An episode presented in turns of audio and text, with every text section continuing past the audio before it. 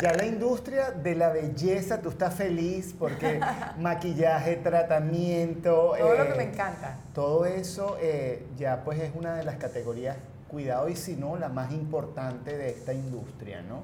Totalmente. Y bueno, se está hablando que, que- qué hay de nuevo en este mercado para este 2024, con qué pues vamos a, a mejorar nuestra apariencia.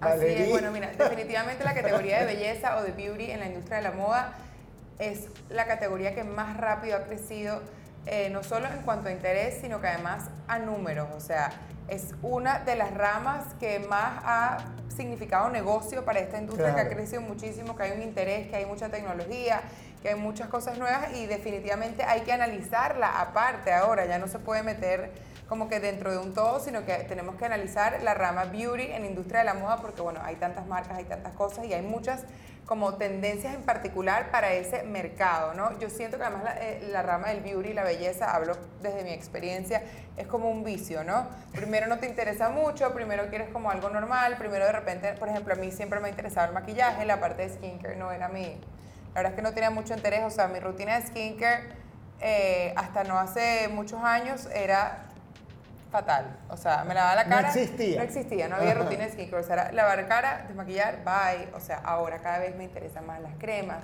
los serums, los ingredientes, las mezclas, los tratamientos, porque no es solo las rutinas que te haces en casa, sino ir a donde un especialista, que te haga una limpieza, que te haga un láser, que te haga un peeling. O sea, definitivamente es una categoría que crece y que en- al mismo ritmo del crecimiento va creciendo el interés de nosotros. O sea, para hombres hay una gran rama.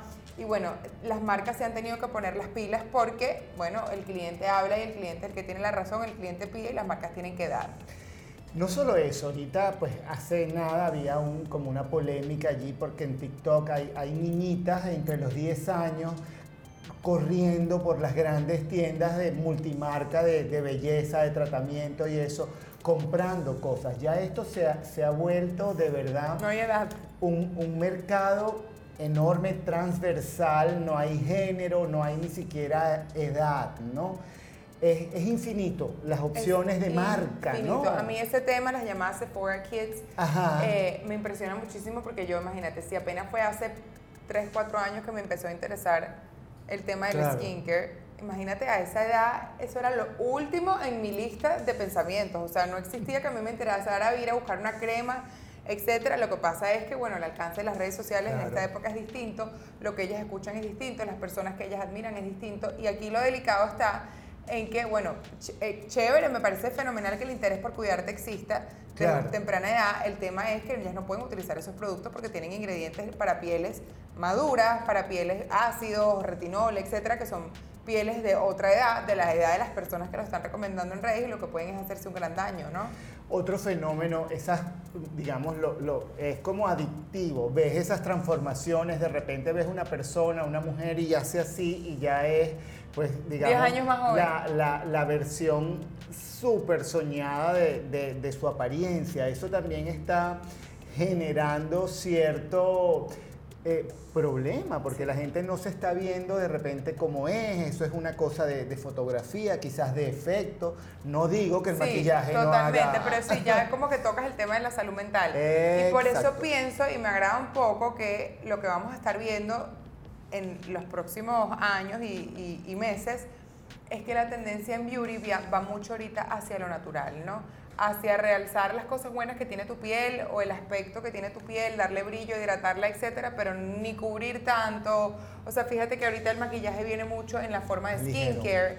Sabes que la base que te pones en realidad no es una base, sino que es un serum con color, que el serum tiene ácido hialurónico, vitaminas, etcétera. O sea, es como que si te pusieras un serum, pero bueno, emparejas un poquito el tono de la piel y ya, y esa es como la tendencia, así es que se quieren como ver, ¿no? Sí, no, no es cubrir, no es corregir solamente, es nutrir, es hidratar, eh, es buscar también un poco el, el aspecto saludable en piel, que yo siento que, que, bueno, que se había olvidado un poco, porque cuántas, o sea, cuánta paleta de sombras puedes no, tener. las bases, o sea, que te cubren eh, eh, cirugía plástica. Literal, en dos Es segundos. como una cirugía plástica. es y, cual, y eso sí. se está como un poco perdiendo, pienso, ¿no? O, o- o hacia allá va la cosa. Sí, yo, yo por ejemplo veo, eh, nacen muchas marcas algunas pues quedan allí, otras logran un gran producto como, digamos, como estrella. Eh, por ejemplo, no sé, el famoso corrector de, de San Laurent, el, el Touch Club. Total. Ajá, eso es un producto de nicho que, que, que ha llevado esa marca, yo no sé cuántos años tiene eso. Por ejemplo, de la marca NARS, el rubor ese que se llama Orgasmo. Orgasmo, exacto. Hay productos que logran que las marcas lleguen a unos niveles comerciales increíbles. El y es lo que todo- de Charlotte Tilbury. Exacto. Y el agua micelar de Bioderma, por ejemplo. Eh, por ejemplo.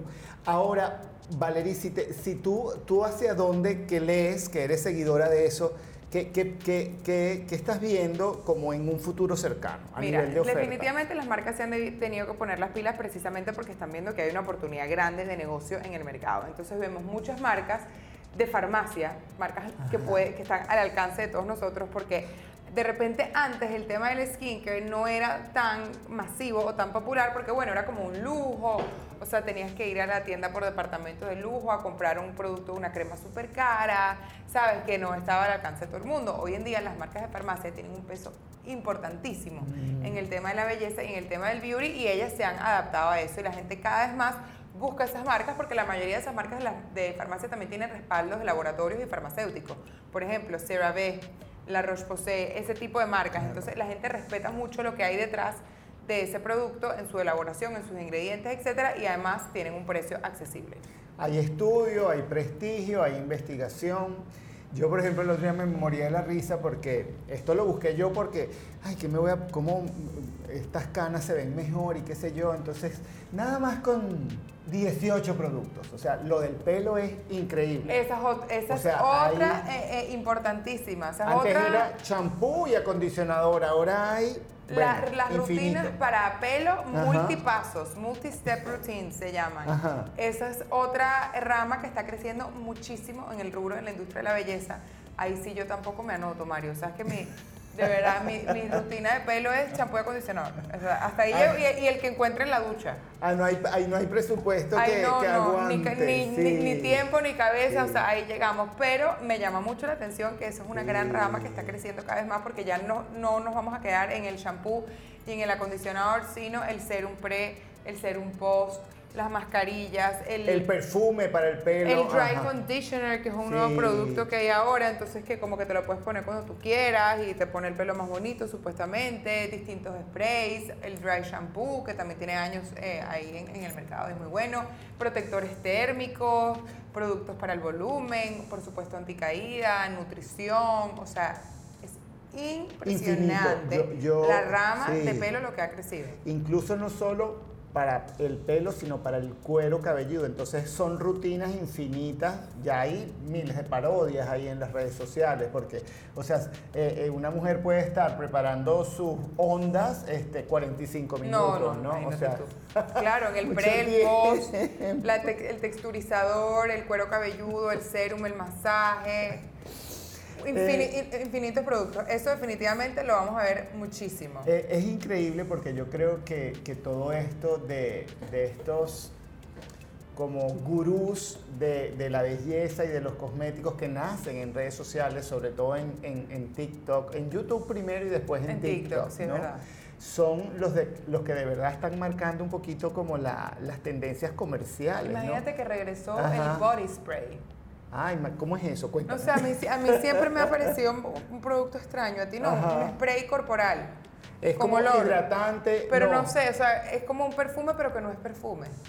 Ah, yo me acuerdo que había una cuña que, que el tipo se echaba así como si fuera un desodorante spray, pero era un Como perfume. estos que creo que son los, los- bueno, Victoria's Secret es súper famosa. Sí, por eso, ¿Entiendes? sí, es que tiene como un sí. olor así como cursi, como lo llamo Sí, yo. es como fuerte, es verdad. Bueno, es el retorno de los body spray.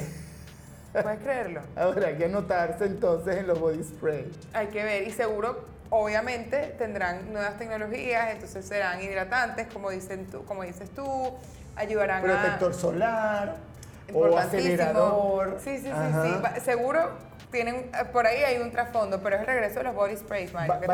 Y esto de, de esos productos que son, por ejemplo, yo he visto que hay en estas cosas de maquillaje que en el labial también se lo echan como Bueno, un rubor y todo estamos en la época del blush, mi gente. El- estamos en la época del blush, ese es otro rubro que ha crecido impresionante. O sea, como categoría de producto en belleza, el blush. O sea, vino para Que el quedarse. rubor, pero es el el blush. colorete. Exacto, el Ajá. colorete, pero en formato multiuso, o sea, en crema y en barra. No es que es el típico blush compacto en polvo, sino que si se fijan ahora los productos más virales y las marcas más virales, el producto estrella siempre ahorita es ese. Entonces el blush en crema o en barra que pasa a ser para labios, para sombra, para el rostro. Y es como que todo el mundo tiene que tener un blush de eso en su... Bueno, yo de hecho siempre tengo uno de esos en mi cartera y eso que yo no salgo con, con mucho maquillaje en la cartera. Pero por ejemplo, después de hacer ejercicio, tengo que ir a una reunión, tengo que ir a hacer una diligencia, tengo que hacer algo. Entonces en el carro ahí ¿Cuándo con los más? dedos, con los dedos rapidito y como que resucitas un poco. Tengo una duda. ¿Qué será mucho maquillaje portátil para Valeria? A ver, No, ¿cuánto? no, es más, podemos abrir mi cartera, eso solamente llevo para retocarme los labios. Ah, ok. Claro, acuérdate que yo soy de carteras pequeñas en el día a día, porque si no la cargadera es insólita. Porque además ese es otro, otro negocio. Hay, más allá del producto, hay también las herramientas para aplicar ese producto, ¿no? Totalmente. Eh, hay, pues, eh, no sé, brochas, Brochas, infinitas brochas, aplicadores, etcétera. Pero esto, bro- este blush, este tipo de blush, se ha posicionado tanto precisamente porque no necesita aplicador, porque los el aplicador es tu mano, o sea, o te lo pones en barra y tú misma y o en crema es lo mismo.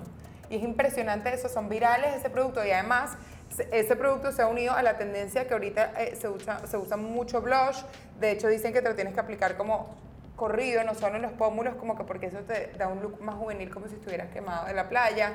Artistas como Hailey Bieber han posicionado esta tendencia de, de- de pink, de, de- del maquillaje rosado, donde usas el mismo blush de sombra, de colorete, de pintura de labio y te quedas como rosada. Ay, Dios mío. O sea, estamos en la era del blush. Y esto no solo eh, es para el público femenino, los hombres se están maquillando y se están maquillando mucho.